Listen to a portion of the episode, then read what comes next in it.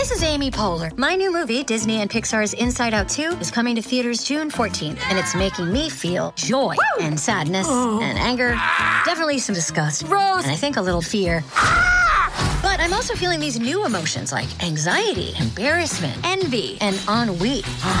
it's what you call the boredom. Okay, that one was weird. It's gonna be the feel everything movie of the summer. Disney and Pixar's Inside Out 2, rated PG. Parental guidance suggested. Only in theaters June 14th. Get tickets now. We took it all. We brought them to our land. An endless night, ember hot and icy cold. The rage of the earth. We made this curse. Carved it in the blood on our backs. We did not see. We could not, but she did. And in the end... What will I become? Senua's Saga. Hellblade 2. Play it now with Game Pass. The following podcast contains explicit language. Hello, and welcome to the Slate Audio Book Club for the month of October 2017. I'm Katy Waldman, a staff writer here at Slate, and I'm joined today by uh, the New York Times Magazine staff writer and political gabfest host, Emily Bazelon. Hey, Emily. Hey, Katy. And the founder of this program, um, writer and critic Meghan O'Rourke, also the author of the new Sun in Days. Um, hey, Meghan. Hey, Kay. Hey, Emily. A program note about next month uh, we will be discussing Manhattan Beach by Jennifer Egan.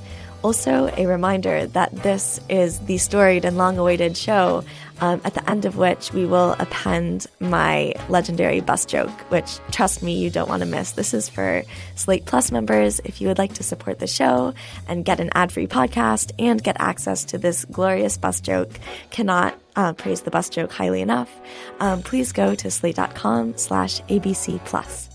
I'm so glad you guys um, can come talk to me today, of all days, um, about this particular book. We're going to discuss What Happened uh, by Hillary Clinton, uh, the campaign memoir about uh, the 2016 presidential campaign. Um, and we are doing it just as news is breaking that Robert Mueller has indicted Trump's um, former campaign manager Paul Manafort. So I hope someone is hard at work on a sequel called What is Happening or What Will Happen.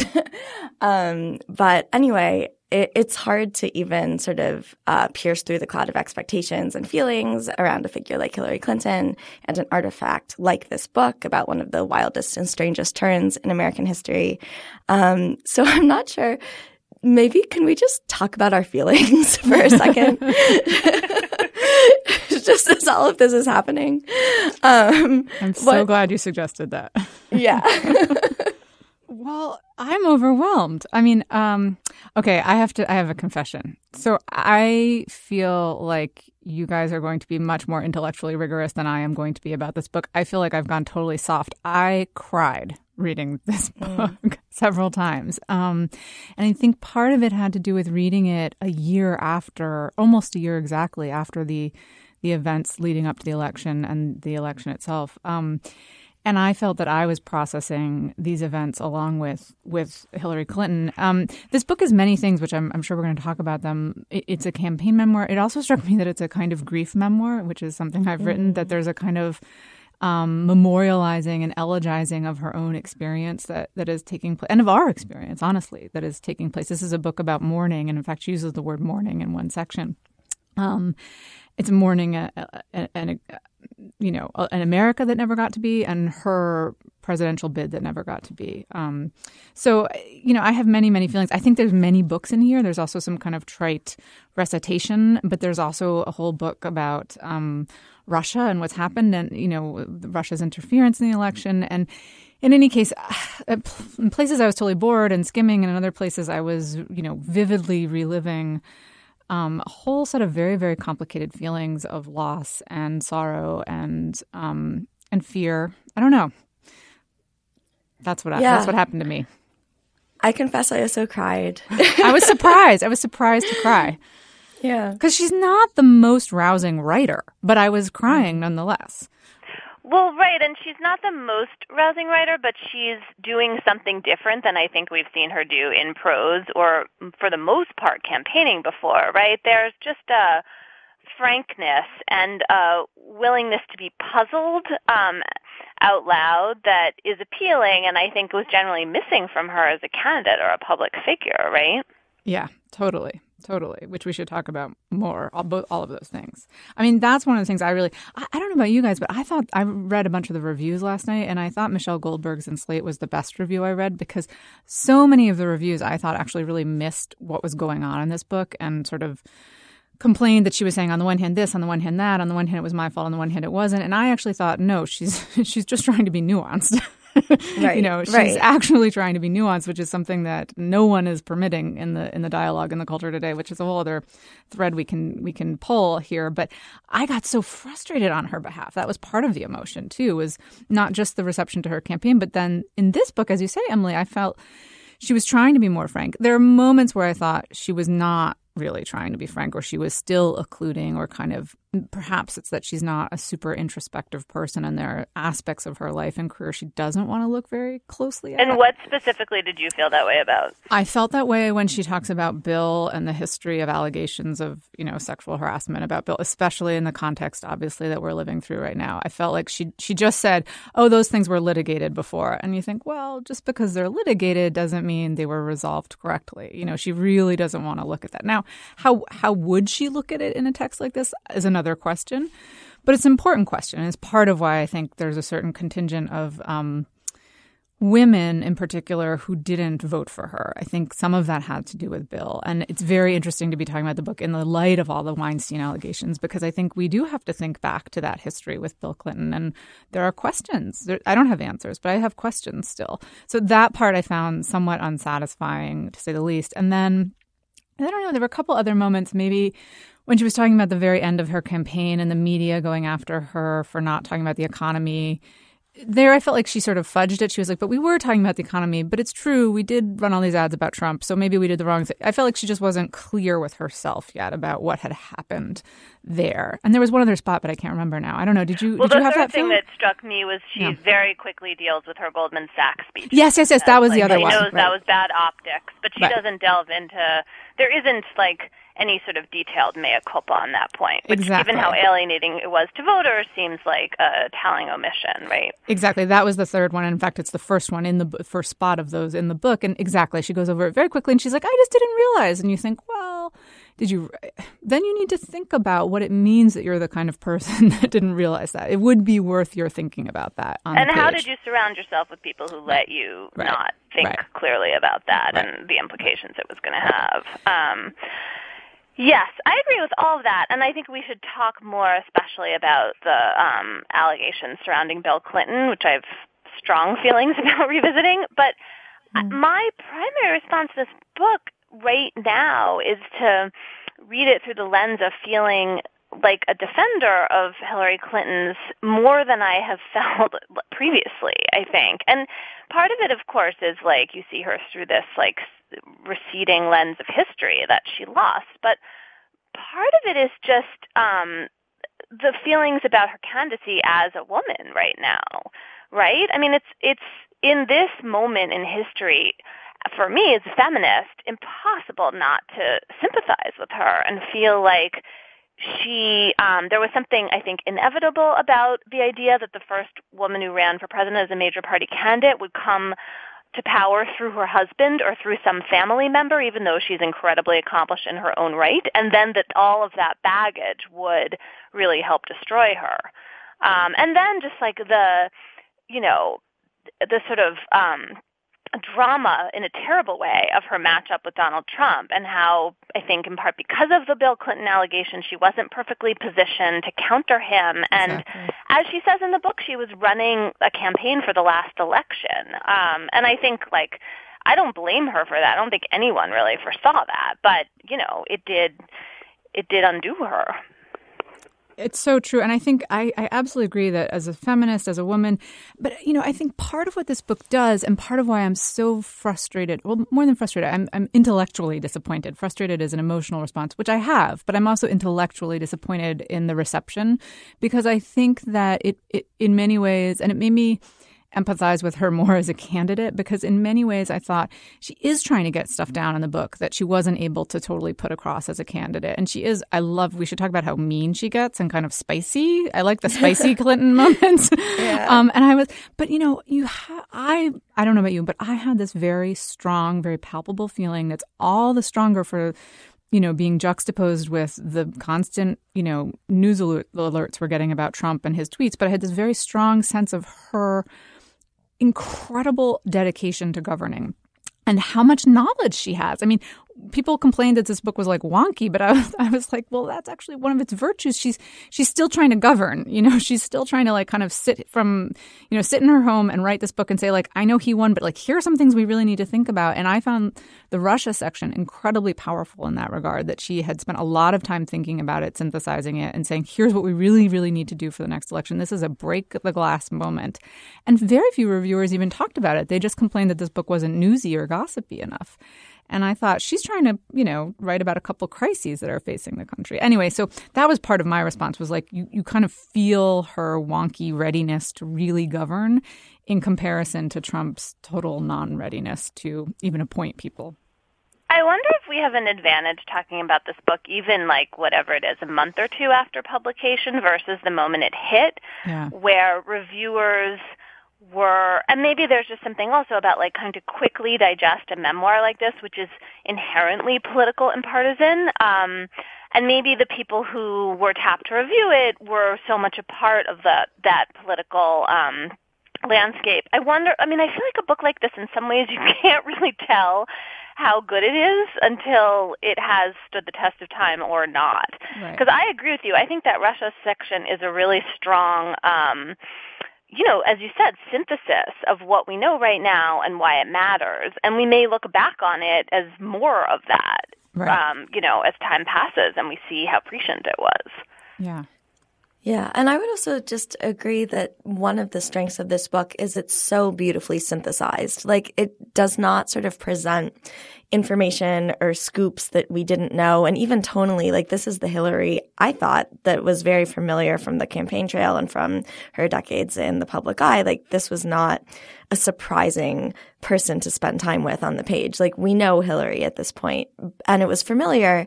Um, but you know, she's, she is such an admirable woman. And this is such a sort of lucid and cogent summary of the issues. And she knows so much, um, that it just, you know, it is kind of like this shining alternative that's very like gutting to read. Um, because she does come across as so capable and qualified. Um, but the other interesting thing for me. I actually listened to it in in an audiobook format. Um, and I don't normally listen to audiobooks. So it was like it was pretty intimate and moving to have her voice actually reading her words oh, in my head. Yeah.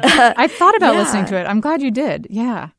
Yeah, I actually I wrote a piece about it um, called oh, Hillary in my head, and basically, um, what was so strange about it is you kind of you're listening um, with part of your attention, and sometimes you sort of mistake your own train of consciousness for like this woman's voice speaking, um, and you get confused about who is thinking or saying what. And what was so surprising to me about this experience is I realized like the things that Hillary that keeps her up at night, that she's weighing and wondering and thinking and sort of being exasperated and fearful about are the things that like women at large or in general have been angsting about for the past year. And like she's such a good sort of spokeswoman and avatar for all of us in this moment. Um, I just found that very moving and sort of the experience of listening to her voice articulate her own words um, was sort of brought that home for me.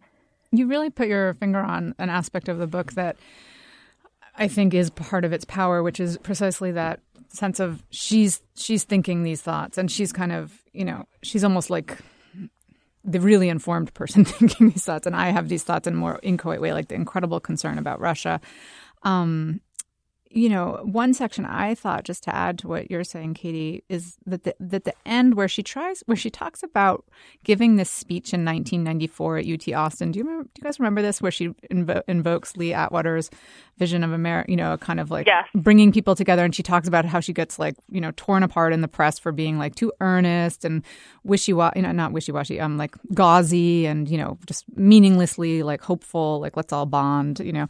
And then she talks about this need for empathy right now. And she has a section that, again, a couple of reviewers were really critical of that I thought was really trying to get at something essential to America right now, which is the question of how do you empathize with people who we feel have elected someone who is, you know, dangerously incompetent at best and perhaps malignantly, you know, um, bad for the country at, at worst. Um, and she has this I thought this meditation that she had at the end about the the need for empathy, the desire the the importance of trying to build some kind of coalition out of this incredibly divisive moment. That she handled that really well and that it's true and it's very hard to do and I thought she didn't pull her punches. You know, she says I do find the people who are the racists voting for Trump, I do I still find them deplorable. They are deplorable.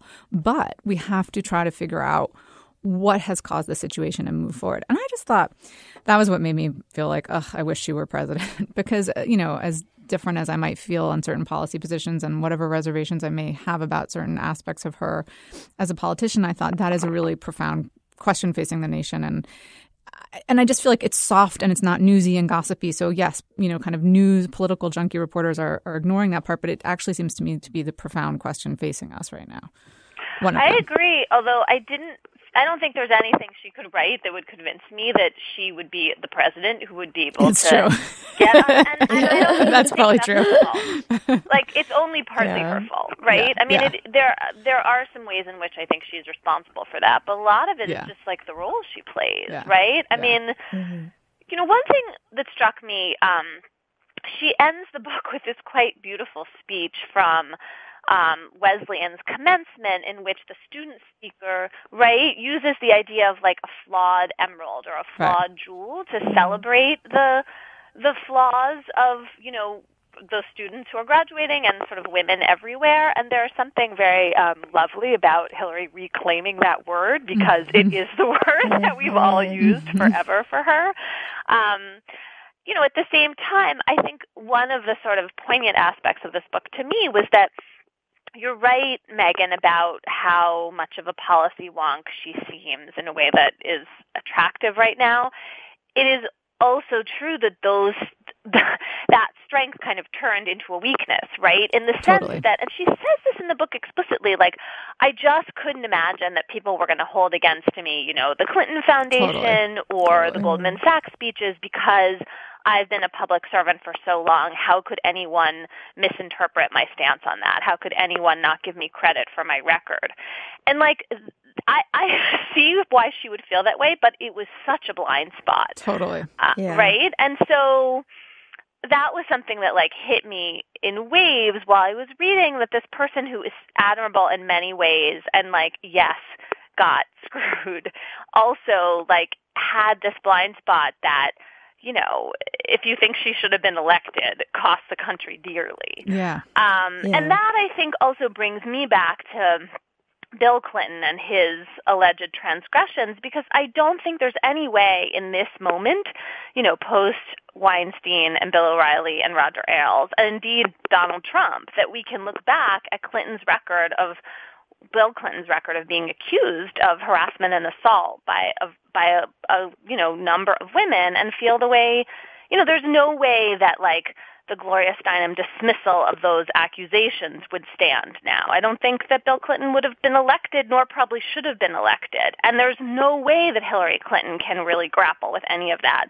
publicly. I don't know if she can do it privately. It's just not possible. And so there is this like essential paradox in this feminist, you know, path breaking figure being hamstrung on that point. Did you guys feel some of that or do you oh, disagree? A hundred percent. And actually, you know, one thing I wanted to touch on is that I feel like as I'm talking, I'm also talking about the Hillary I wish that was. Do you know what I mean? Like, right? I, feel, I feel like I had a very this book is so non-novelistic as i said it's it's not that beautiful it's not very well written it's it's you know it's competent and she she synthesizes information well it's not a well written book partly because um in in the sense that it's not introspective she's not really able to bring language find language for certain kind of really confusing inward experiences. Um, mm-hmm. And she is often just like, I'm confused. Why do people hate me? Which there is a mystery to it, but there's also some answers to it. And I think that a lot of them have to do with what you were just talking about, Emily. Um, and for me, you know, my experience of reading the book was of these waves of identification with her, these waves of feeling like, yes, she should be president. She would be like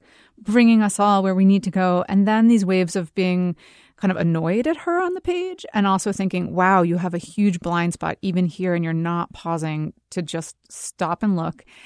And thinking, you know, that's that's part of Hillary too, right? Um, these things I can't I can't I can't untangle the Hillarys that I'm finding in the book. They're they're tangled together. And that's why she's such a divisive. That's one of the reasons she's such a divisive figure. And there's something about her particular qualities um, but I think in particular, you know, the silence around um, the allegations against Bill and the fact that she stood beside him, um, and the fact that in this book, you know, she she doesn't wrestle with it because she can't, and publicly, as you said, that's you know, there's some huge stumbling block there, right? It's almost novelistic in some way. Yeah. So, uh, and I think it's yeah. I think it's novel, and I think it's a novelistic stumbling block that is still facing us as we try to talk.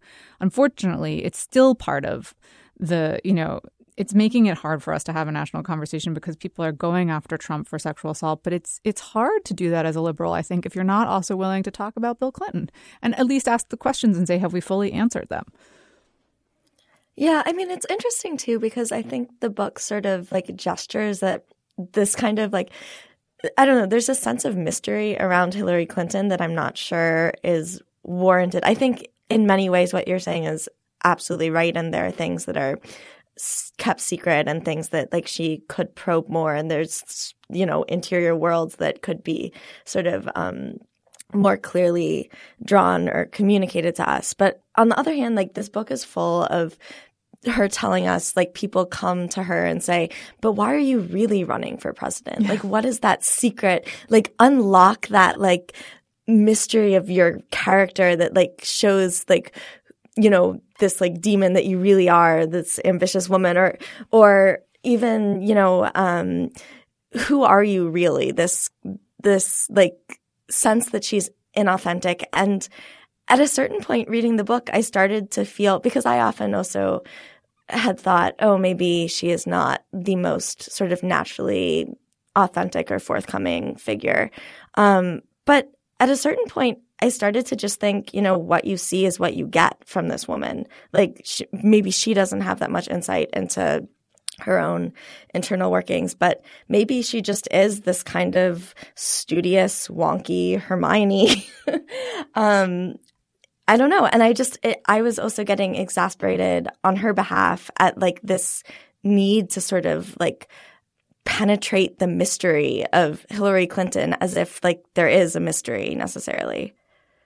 I think I, I, I think I agree. Um, with with just two little things I would add, which is what I was trying really inarticulately to say just now. But I think that was my impression too. I thought, oh, she just is this. You know, this is who she is. She's just sort of slightly humorless but sweet and earnest and like the story a very illuminating moment not, not to talk about politics for a moment for me a very illuminating kind of memoir moment was when she talked about Ch- uh, chelsea having invented this game about which is the funniest uh, dinosaur, or like which is the, friendliest, friendliest which is the friendliest dinosaur. And she's like, and I had to remind her that all dinosaurs were not friendly.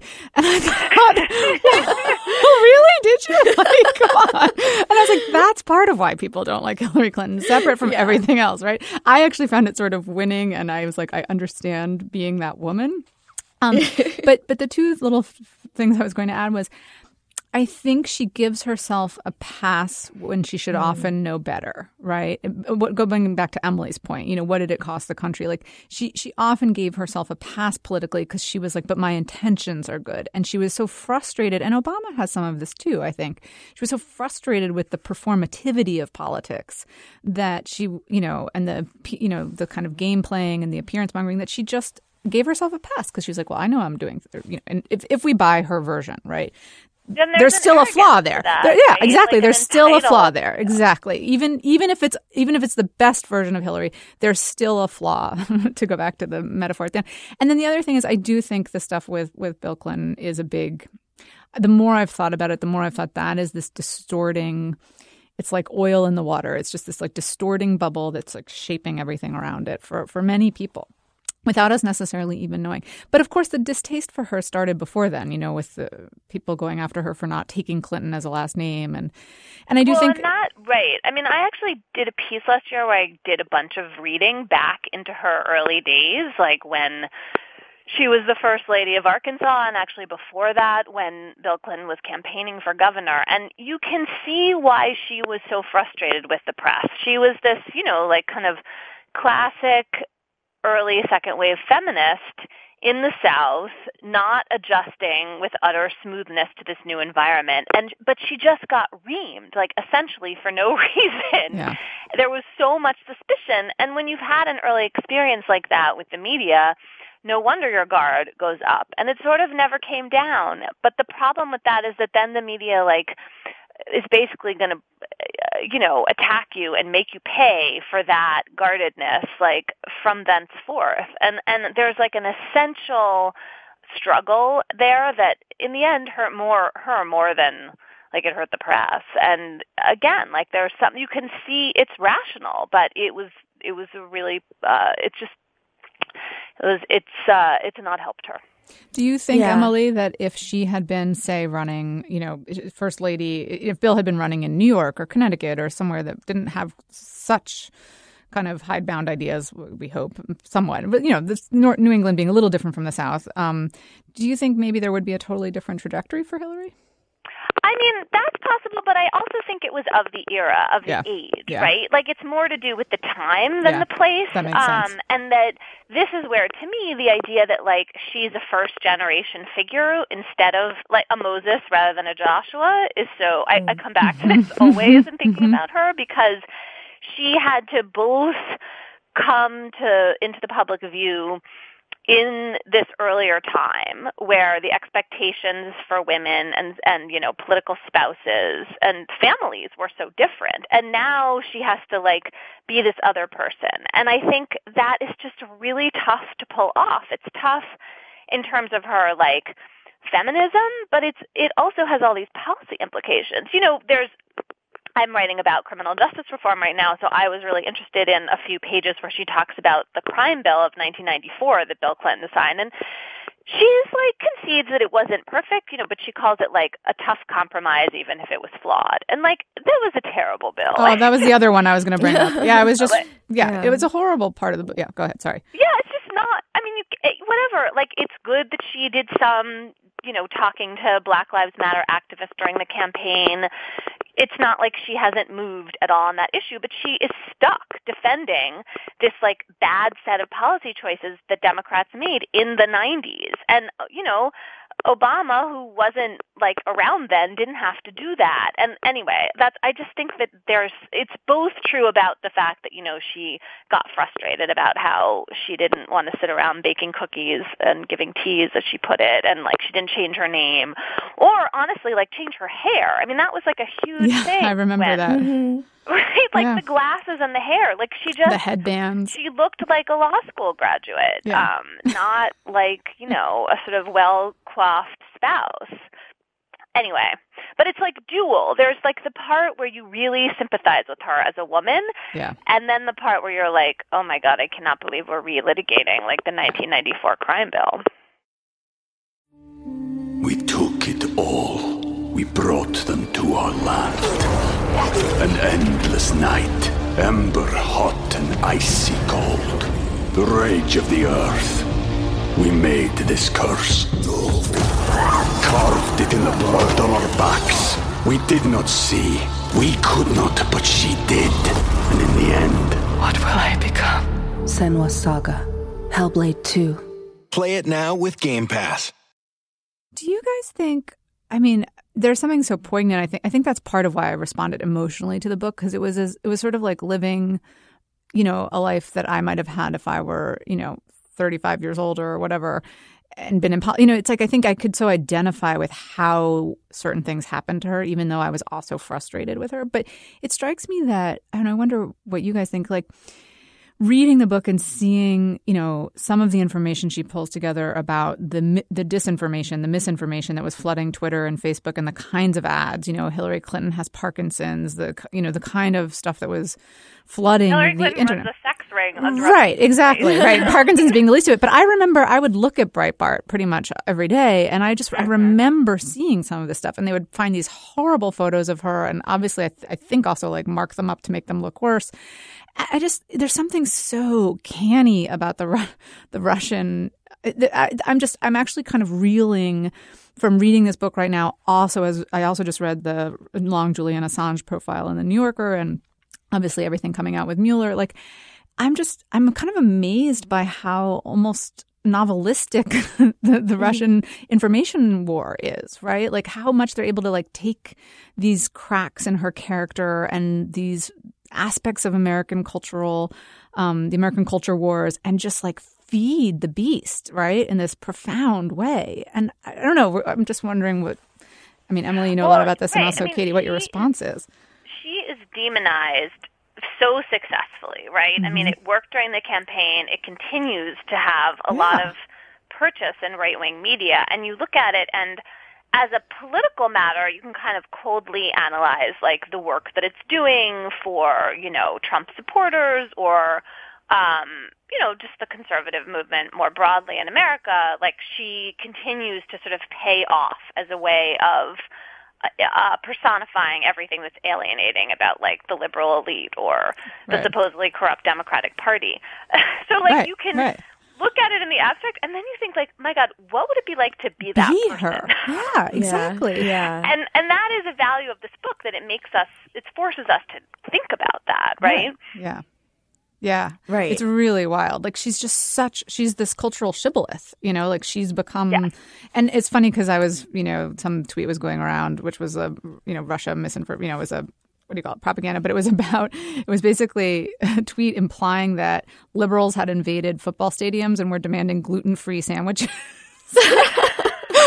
And I was like, how do they know this about us? But that was sort of the same thing I felt reading this book. I was like, how do they know we're fighting about like gluten free food at football stadiums and like that Hillary Clinton's headbands like still matter to us in some way, right? This like history of night. I don't know. I don't know. It's just, it was Yeah. very interesting to me. Also, having watched the Putin documentary that Oliver Stone made, where Putin tries this whole like propaganda scene where he um, has like Stone come in and he's like, I'm talking to all my command. Did you guys see this? He's like, I'm talking to my commanders in these places. And it's so awkward and obvious and bad. Like the, as propaganda, it's such a like 1962 failure. Do you know what I mean? It's just so obvious. And then this is so sophisticated. And I just, Yeah. I don't know, I'm still thinking about that in a way and thinking about what, as, as you say, Emily, like what it means for her, like to live in this. It's just, she's not only reckoning with losing the election, she's reckoning with like being this, this figure. Sorry, I'm, Well, literally becoming the boogeyman, right? yeah, yeah, yeah. Yeah. Yeah.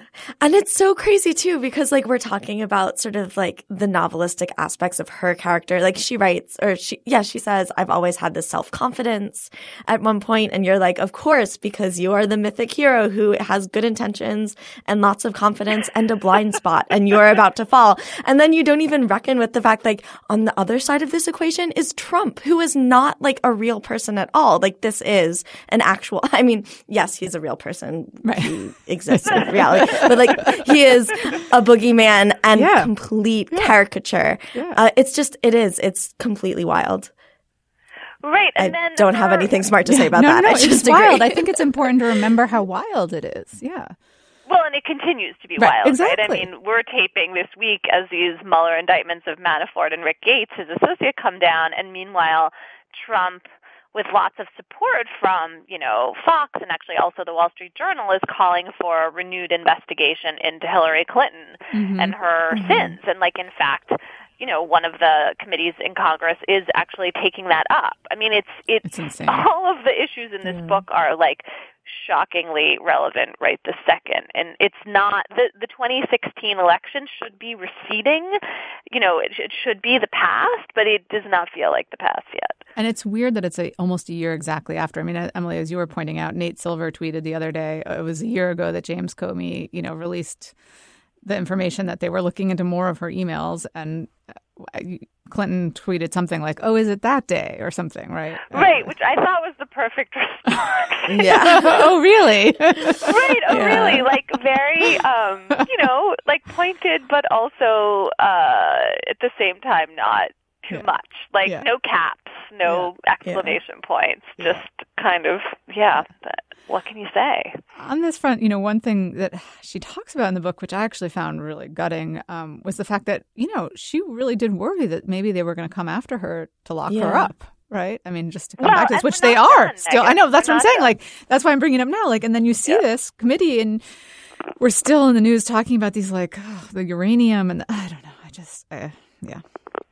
Well, and then again, like there's this abstract principle of what it would mean for our democracy to actually, you know, try to prosecute um, the loser in an election. Like Right. that has a lot of um, scary overtones. And then there's this personal aspect of it. Like this particular woman is facing this kind of scrutiny. Yeah. I, I mean, also just to get back to that tweet, there is a sort of, and I guess this is shifting gears a little bit, there is a kind of dry humor in the book that sometimes works and sometimes doesn't. And I know, Meghan, you mentioned that she gets a little mean sometimes, Spicy. um, which is, yeah, yeah, a little saucy, little um, squirrel ninja sriracha Yeah. thrown in the book. Exactly. um, I wonder if we could just uh, talk about that a bit. Um, it seems like she she is not um, particularly fond of Bernie in this book, um, or Biden, um, no, it's true. and Comey certainly. Well, Comey, I kind of I'm with her 100% on Yeah, Comey. I mean, yeah. I just am like she says this thing about how I mean because it seems like Comey released that information because he worried and Emily you would know more about this than I do, but it seems like he released he went public with this kind of non-information about her emails because he was worried someone was leaking it to Giuliani and other people and there was pressure Yes, on him, it was right? a huge blunder. And It you know, huge blunder. one thing that Rod Rosenstein, Trump's deputy Right. attorney general, is correct about. Right. And and I thought she was totally correct. She was basically like he needed to have more character. to just do what was right rather than do what, you know, sort of protect himself. Um Right, and also Comey was breaking the rules of the Yeah. Justice Department and publicly discussing an investigation that had not led to an indictment. yeah. So I thought she was totally I thought that part I loved her kind of firmness and fierceness. I loved it in the Russia section when she was like, You guys are talking about this, but this is what we need to talk about. One, two, three, four. Um, I loved it when she says, I still think these people are deplorable. I'm talking about the racists, not the people who are you know, desperately trying to figure out, you know, how to live. She says, but even them, the best we could say is like that they're permitting this racist to be president. And I thought that was like very firm and correct. Um, so I, I love those moments. It rem- she quoted one thing that reminded me she was like this sometimes on the campaign trail too, which was when she um, fired at uh, Trump during one of the debates that like, cause he was like, oh, Putin likes me, he likes me more than her. And she's like, yeah, because he wants a puppet as president. You know, Yeah. and, and that, I thought that that's a good mode for her. And I wish we had seen more of that from her on the campaign, though we did see some, and I thought that was were some of her best moments. And I thought in the book it, it mostly works really well. Katy, were there other moments like that that you appreciated? Um, I liked when she sort of, um, sh- I'm going to use her word, shivved Jason Chaffetz a little bit. Uh, I thought you were Rince. um, apparently he took a, oh, she also has this sort of delightful grandmotherly, um, perplexity at selfies. And so she, Oh, yeah. it's kind of a running motif. funny. It's like, I don't get the selfie She's thing. such a curmudgeon. She like she, Yeah. she she stops to take a dig at a woman who asked for a selfie. This is why I was like, oh, people get annoyed at her. Like she takes this weird dig at the woman who wanted a selfie with her while she was voting. I was like, really? You have to take a dig at that woman now? Well, can Yeah. you imagine? I mean, it must, Must be exhausting. so It must be irritating, exhausting. right? Yeah, I mean, yeah. everywhere you go, even in like, can you imagine? I mean, that's another moment where you just think, oh my God, being Hillary Clinton would be so terrible. Yeah. But what do you guys think about the Ber- I have two questions where she she's tough on Bernie, as you were saying, Katy, and on the media. And I think we should definitely talk about the media. But what about Bernie? What what did you guys think about her her Bernie assessment? I mean, I feel like, you know, I don't, again, like, so as a just writer of a memoir, I feel like she is entitled to be pissed off Right. because there was a way in which, you know, Bernie got a lot of traction from promises that he didn't have a realistic way of fulfilling and that like Tracy Flick, Ernest, Hillary Clinton would never have done such a thing and then it turned out that like that was probably a miscalculation on her part. Um And it And turned so out that I Bernie then later adopted her positions. Yeah. Yeah. Both Right, ways, right, right? exactly.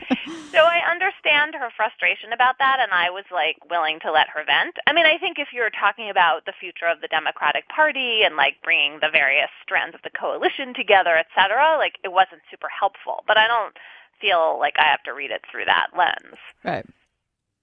Yeah, I mean, what I appreciated about her assessment of Bernie was that she kind of wove it into that section about gender politics in a way that was kind of enlightening to me.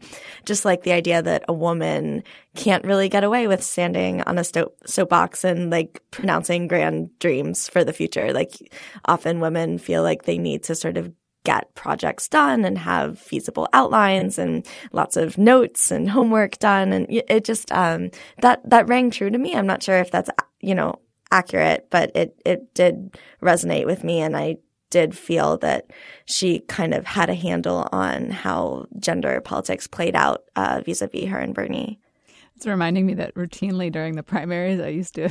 I used to look at Bernie and try to give him a gender makeover and imagine he was a woman and be like, would this woman be like so popular, right? If she kind of looked this way and talked this way and had these great, you know, w- would she have gotten to this place if socialist or Yeah, not? no. You know, no. No. right But you both are so close. You know, I was really sitting out in in the 2008 election. I had the wonderful privilege of writing about politics with you, Emily. Um, in the in the Which double, was the, so fun. which was so fun. And I have to say, during this election, I was desperately wanting to write about politics, but I'm desperately trying to finish a book that's overdue.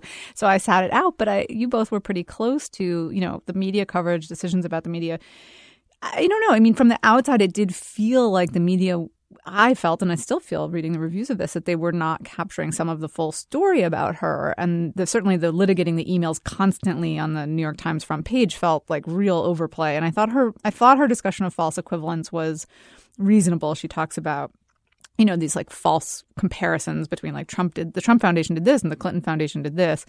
But I wonder what you think because I also saw at times she was it was again the blind spot that she wasn't able to see things she was doing that were contributing to some of that uh, coverage. But I wonder what you both think since you were so close to the action. I mean, I have two feelings. I basically agree with you, and she has some pretty good numbers to back up her points about false equivalency. You know, I think part of it is that the email story was a scoop for the New York Times, and when it's your scoop, you play it up. But when the New York Times plays up uh, set of facts like that, that means that so do all the cable news shows. There's like a way in which that um, legitimates a, a lot of coverage. So, I mean, I think that that is like a fair criticism to to levy. I also think it's impossible to not, rem- and I and I think she like this is just part of the picture.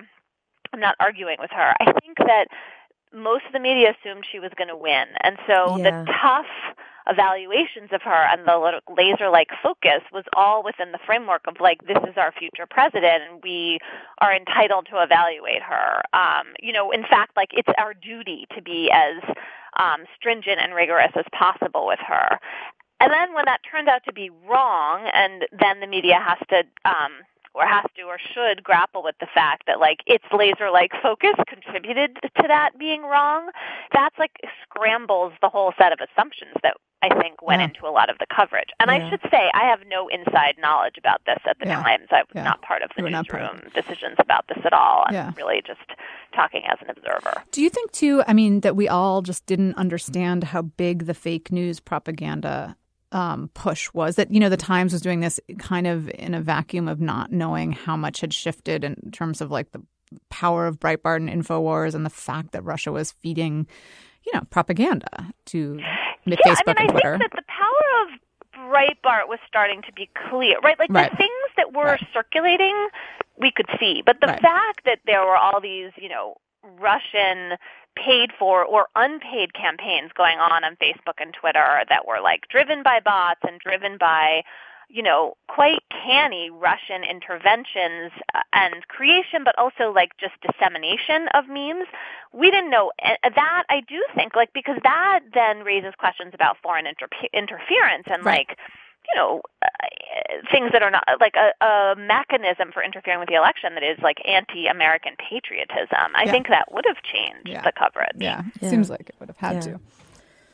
But Katy, what do yeah, you think? I think that's all really smart. I mean, my biggest, I, I think it's both um, Hillary's critique and, and Emily, what you had said is very compelling. I think we should have been in emergency mode. Like the minute Trump started to rise, when when that baleful star started to rise, like we should have realized that this was a real possibility. And just, you know, after he was elected, there were the marches, there were these outpourings, everyone kind of again, they flipped into crisis uh, crisis mode, and we should have done that far earlier. Um, and I think, uh, you know, motivated reasoning in politics and and public life has been a thing for a while, but I, I'm I'm still unclear on like what exactly allowed everyone to just sort of like fall to the you know, just flatter their basest urges. Like, why did we suddenly just decide that it was okay to abandon critical thinking? And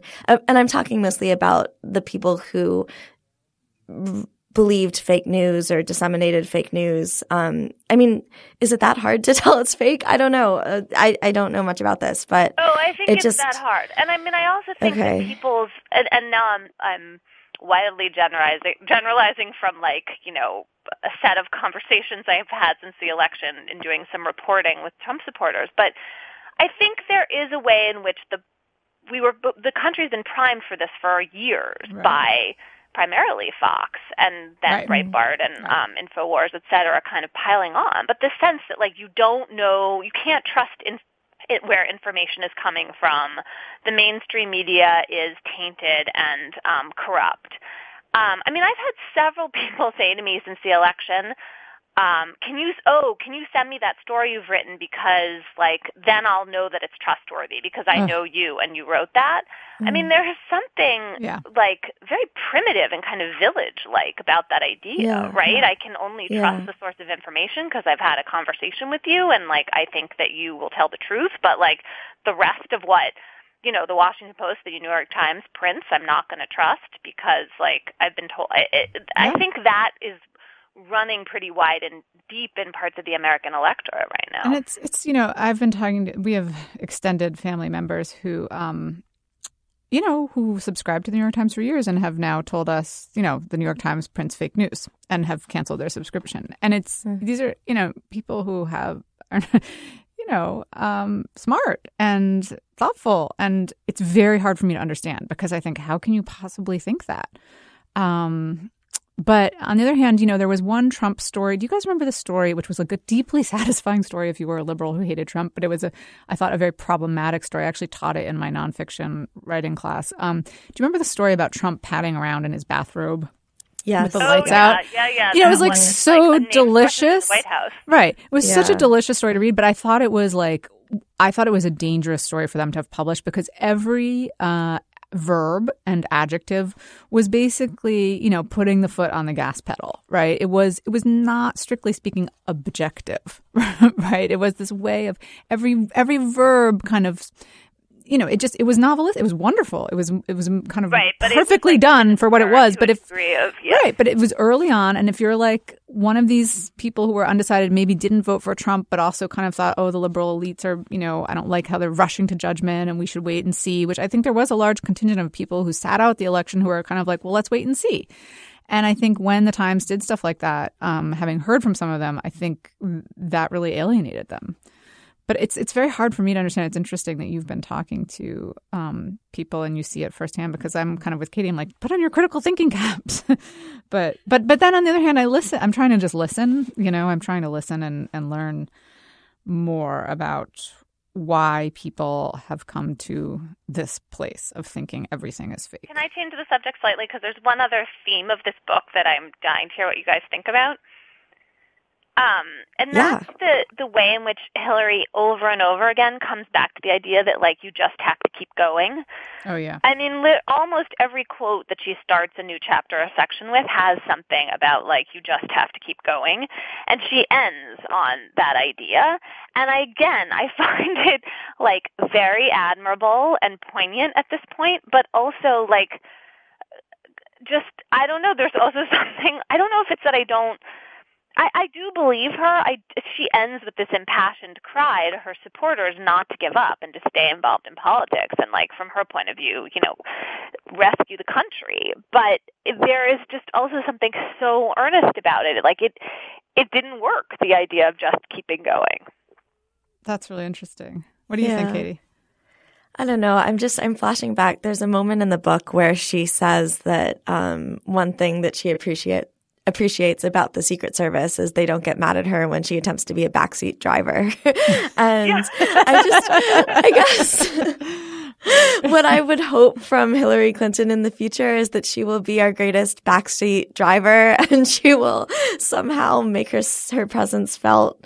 I mean, I know that her political career, as she says in the book, is over and she's not going to try to hold public office in the future and she'll maybe work behind the scenes.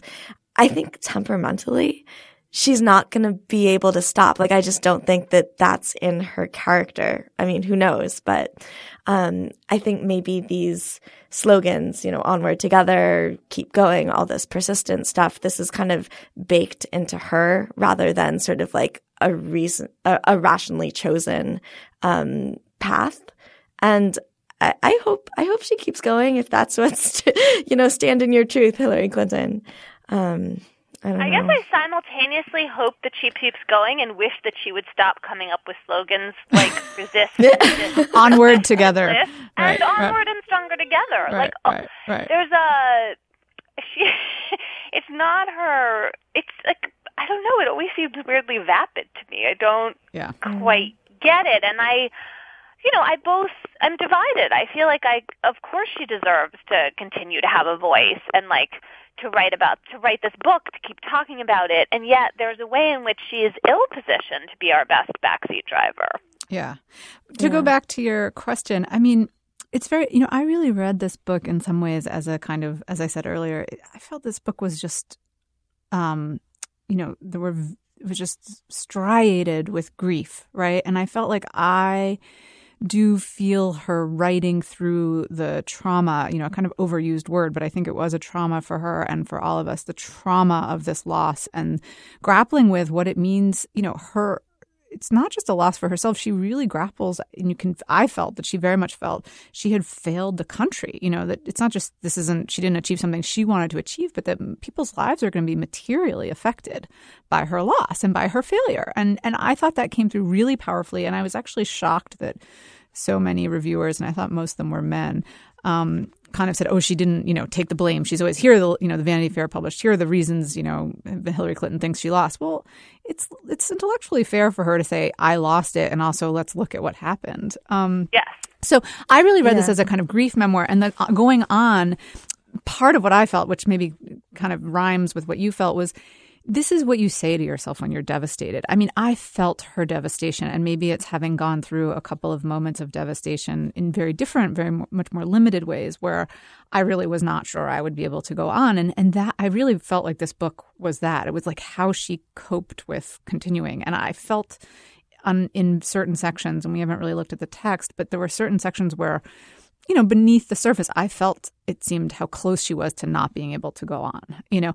And I also thought that the voice in this book that kind of informs that slight, I can't remember what you called it, like hokey or not believable, like those slogans, is her mother, who there's two moments in this book where Hillary's facing like a childhood bully, and her mother says, there's no quitters in our house. You go back out there and face him. And I was mm. like so horrified. but I also thought, wow, that explains so much about her um, in some way. I don't think I had fully taken in how influential her mother and her story was to her psyche um, and to her inability to do certain kinds of connecting with people in a certain way. Um, Does that make sense? That is fascinating. Yeah. That's super Yeah. fascinating. I'm also glad that we've gone a little bit Freudian because my um, impression of this book, um, and I, I think this is also informed by the experience of like listening to her relive a past trauma in the present tense, like listening to the audiobook. But I really felt like this was the psychoanalytic situation. Like Yeah. she is processing a trauma, Yeah. she is speaking it out loud, she is reliving